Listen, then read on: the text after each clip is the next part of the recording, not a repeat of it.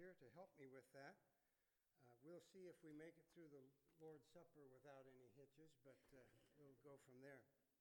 I must say, when I heard all of the announcements, I thought, well, maybe I can cut my sermon short, but uh, and you probably wouldn't mind that, I guess, but uh, we will not do that today.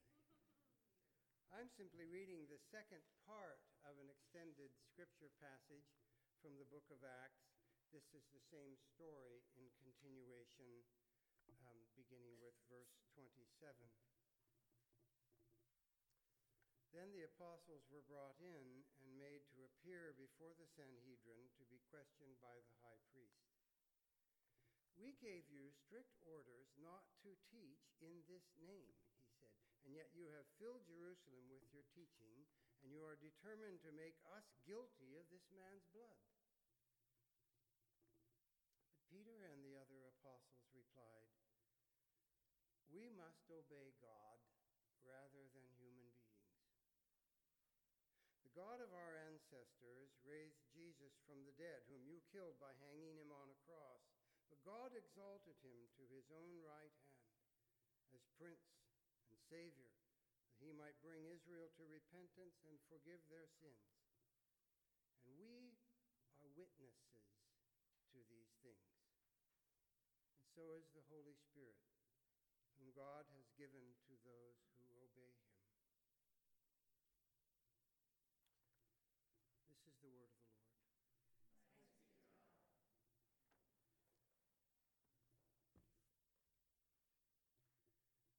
The story that we just read from the book of Acts could lead us into two different and equally important directions.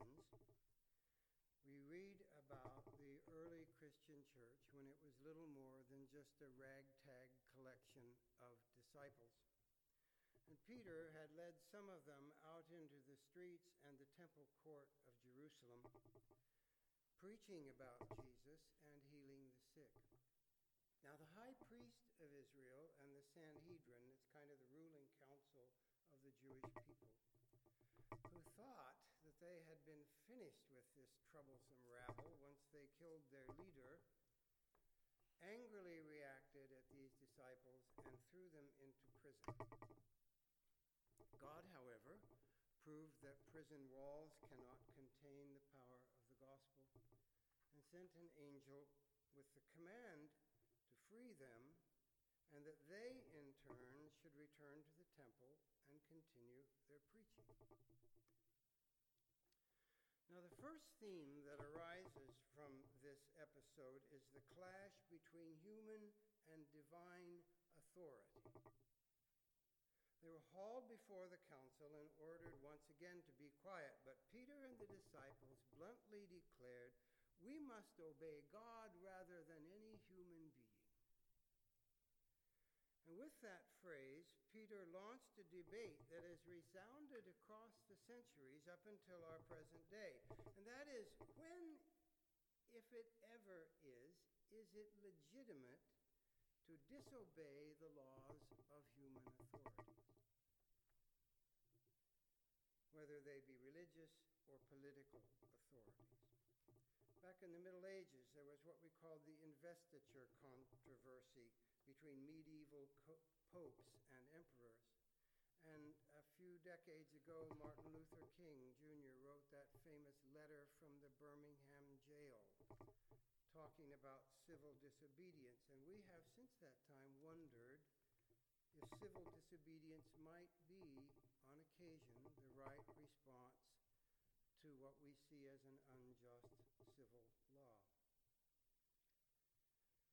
In the letter of St. Paul to the Romans, Paul insists on obedience to governing authorities because they are established by God.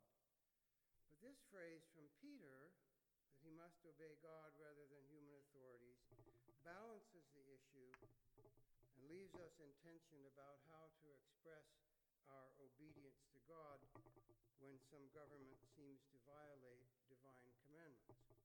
Now, that would be a worthy topic for a sermon, and I was tempted in looking at this text to go in that direction. But I'm actually convinced that there is a more significant issue that's also contained in this very same passage today. And it's revealed in a different phrase of Peter, who said, We are witnesses to these things. God raised up Jesus and exalted him as our Lord and Savior. We saw that, Peter says, and we believe it, and the Holy Spirit is accompanying us in that work. And that is who we are now, Peter says. We were disciples, now we're also apostles. We've got to testify to that and spread good news and be evangelists. And nothing you can say will deter us from that mission, he says.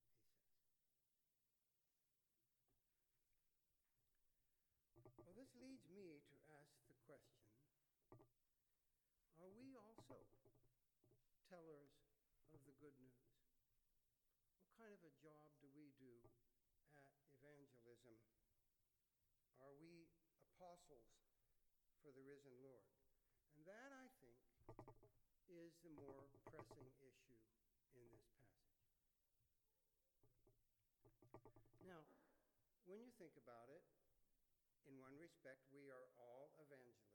We all tell good news. You know, we are ready to shout to our families, Yay, we got vacation booked for next summer at the, the resort that we wanted. Everybody rejoicing. Everybody gets together for Christmas this year, coming from all over. That's good news, isn't it? Remember that job offer I got with the big pay increase? I got it. You are ready to tell people that you care about good news if you think they will be happy about it. In all kinds of things in your families, you share good news. You're evangelists in one respect. But I want you to think about the distance between our evangelism and the good news told by the disciples and the apostles. Because what they witnessed is of much more lasting importance it was important enough to challenge a military empire and to revamp a centuries old religion and to convulse oppressive social structures. Remember the situation of Peter and the other apostles. Don't forget that the ruling council that they were standing in front of was the very one that condemned their leader to death. And they knew that. They had already been warned and they'd already been jailed to reinforce the warning. They awaited the same fate that had met their master. The risks were real, the stakes were high, and yet when they were somehow freed from prison, what did they do? Right back to the temple and started preaching the gospel again. They would not be silent even in the face of their adverse, adversaries, even in the face of death. That group of witnesses had seen what they believed was a miracle. It was a truly transformative event in their life, and it inspired them by that event to proclaim in open testimony that the author of that miracle was available, risen from the grave, him, healing broken lives, offering hope and justice and comfort and courage. Now, at any time, should want to share a message like that. But again, it bears asking the question of us isn't this maybe the very thing that we are neglecting to do in our churches? You know, we will be happy to share an event that will make other people in our family feel good. But what the original disciples saw was worth telling to the world, was worth breaking the law, was worth risking their safety. They were the real evangelists. And then the question is, are we? So I want us to ask ourselves true that we also are witnesses to Jesus Christ? That we have seen somewhere in our life something that we could tell other people about?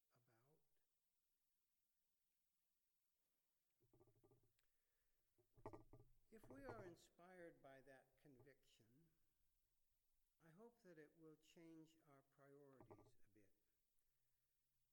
we will set aside all the clever pictures and the personal news that we send out on Facebook pages and Twitter feeds in order to have time and energy to speak about the one whom the apostles testified. So, are we also witnesses?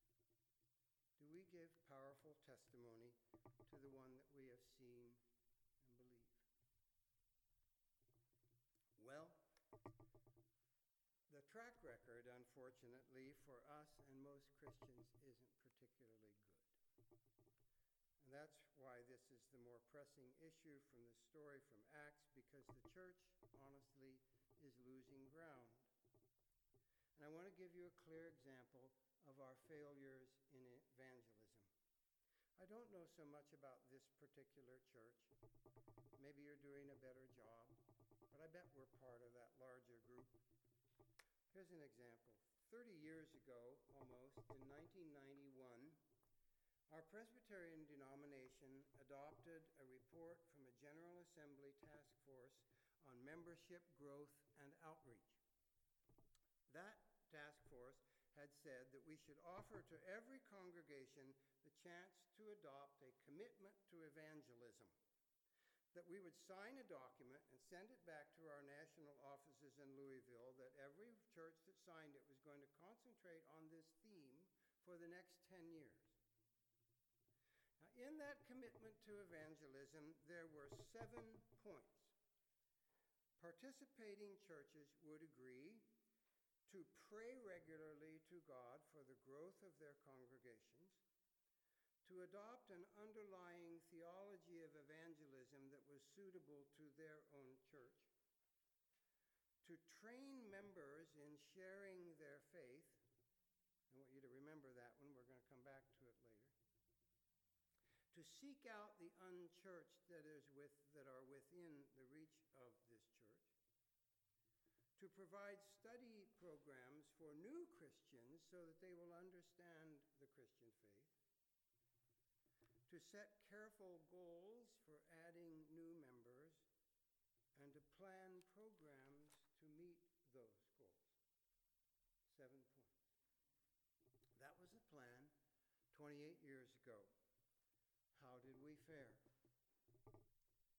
Well, when the denomination adopted the commitment to evangelism, there were nearly 3 million members in the Presbyterian Church USA. There are now roughly 1.5 million members. Apparently, we failed. As the stated clerk of the Presbyterian General Assembly said, Herbert Nelson, recently said, it's clear that Presbyterians are doing poorly at evangelism. Now, if it makes any difference, other Christian denominations aren't doing much better. Membership is declining across the board in our country, in the Western world. But that should be very best to know that we're not much worse than anybody else. Why are we so poor at evangelism? so afraid of witnessing to our faith in Jesus Christ. And I don't mean just this congregation, of course, I mean American Christians in general. After all, there were decades back in the 19th century when the frontier of Kentucky and Tennessee and Ohio exploded with Christian conversions. And in the middle of the 20th, 20th century, football stadiums holding 60,000 people filled up night after night as Billy Graham or some other preacher launched a crusade. And yet, somehow, in the last 50 years, enthusiasm for spreading the Christian gospel has lost its luster. Now, I'm not preaching a return to the past. You can't do that. changing, a revitalization of what we know is important. Times have changed. The country is more secular. We live in a much more international, global village. But we have allowed those changes to rob us of our voice. I want you to remember again that we are the heirs of Peter and the original apostles in Jerusalem who stood up and boldly proclaimed that they were witnesses to the life and death and resurrection of Jesus Christ. We claim, when we accept that name Christian, we claim that we have witnessed the power of Christ in our own lives as well. So, is there anything that we can do to become better evangelists? People more excited about and more capable of sharing what is of such vital importance in our lives? Is there a good place where we can start over again in a commitment to evangelism like the ones that we Presbyterians were supposed to have embraced back in 1991? Faced with that question, most of us will pause for a moment, and then we will probably emphasize that the best way to um, witness to our Christian faith is by living a kind and charitable and righteous life. By their fruits you shall know them, we read in the Bible. And I agree with that. A visible example of faith is a great place to start. What I don't agree with, however, is that living such a life is enough to spread the gospel of Jesus Christ. We should also remember another scripture verse which says that we should always be ready to give an account for the hope that is in us. We still need to be able to share consciously and in words the message that we believe in. We need to be able to sit down over a cup of coffee or a glass of sweet tea with a neighbor or a co-worker or our own children, for heaven's sakes, and simply tell them why we believe in Jesus Christ and talk to them about the good that God has brought into our lives. Now, we need sensitivity to find the right moment conversation. The gospel is not to be used to whack people over the head with. So it requires some tact, but we can't postpone it forever. We've got to make a start and so today we're going to practice how to make that start. I'm going to conduct an experiment today with you, or at least let's call it instead maybe a training exercise. Because there's one part of that 1991 initiative that we can reclaim and practice and get good at, and that is we can train our members in sharing their faith. So here's what we're going to do today, and from now on, this sermon will be unlike most of the sermons that you hear. Because wh- here's what I want you to do I want you to turn to one other person somewhere front of you, or behind you, or next to you. It can be a family member, it can be a stranger. Sometimes it's easier to talk to people that don't know whether you're being honest or not. But and, uh, find one other person, form a twosome, and um, stand up and face that person. Okay? You can go wherever you want, but I want you to do it now. Get up and do something like this.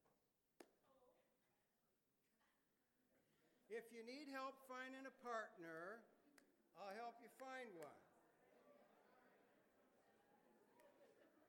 Now, um, those of you that are young, I'm going to give you a special instruction.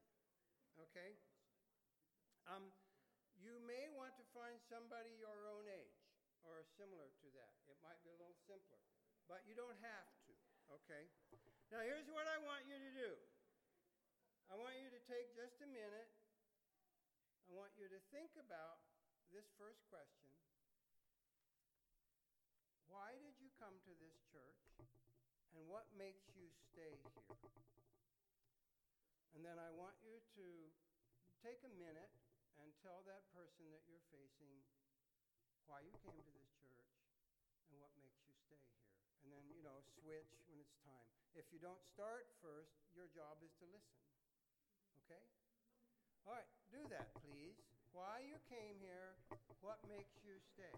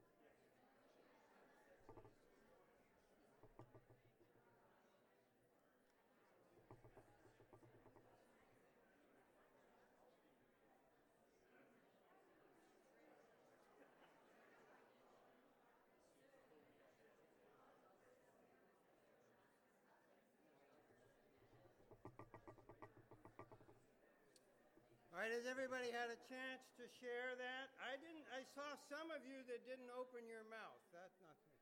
And young people, uh, students, I hope you didn't just say because my parents made me. You know that.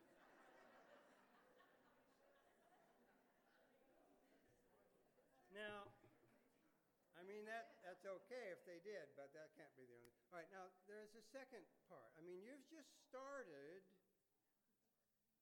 talk to some other people about your faith. Mm-hmm. The second part is a little harder. Keep the same partner. I want you now to think for a minute and then bridge from talking about the church, which is not too hard to do, to talking about some particular times in your lives, maybe where you felt the presence of God. It could have been in a time of forgiveness someone forgave you for something that you uh, did. Maybe it's in a moment of worship when your eyes sort of fill up with tears in a particular song. Maybe it's um, a time where you felt comfort at a moment of loss. When was God personally present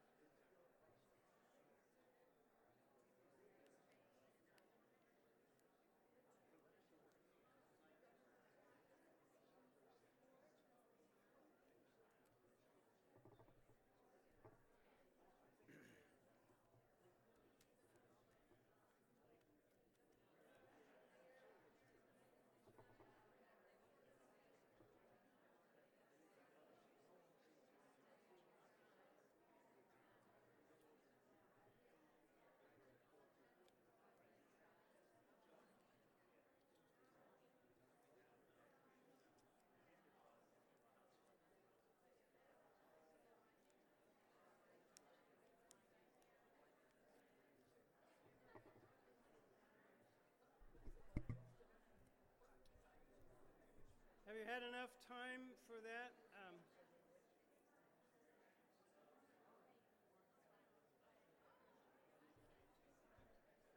If you would like, you may uh, turn back and uh, sit down at this point.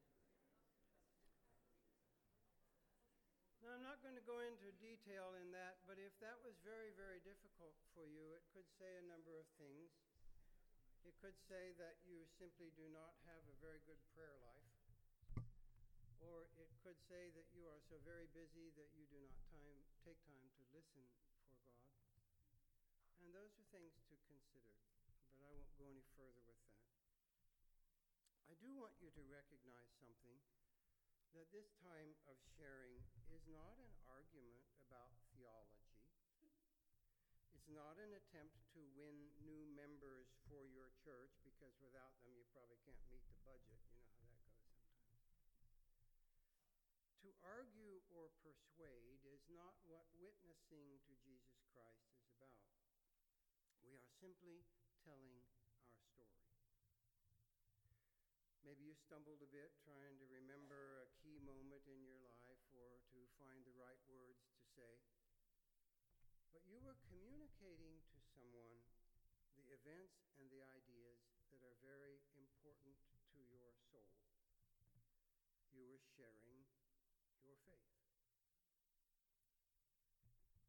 There's much more, of course, that will be required before we can live up to the example of the apostles who stood up in the temple courts and proclaimed that they would obey God rather than human laws, and that they would continue to tell the good news of Jesus Christ. But we can make a start. And indeed, today you have made a start. You have offered a testimony. An old fashioned word that's beginning to come back into vogue. We have been witnesses to the goodness of God in our life.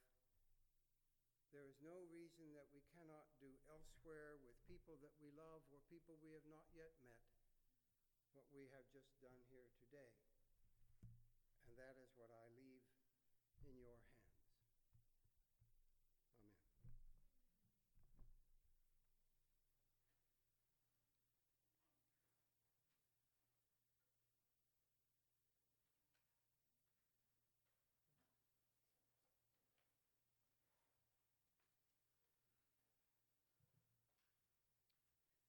Now is the time in our worship service when we give back to God a portion of the things that He has given to us by collecting our tithes and our offerings.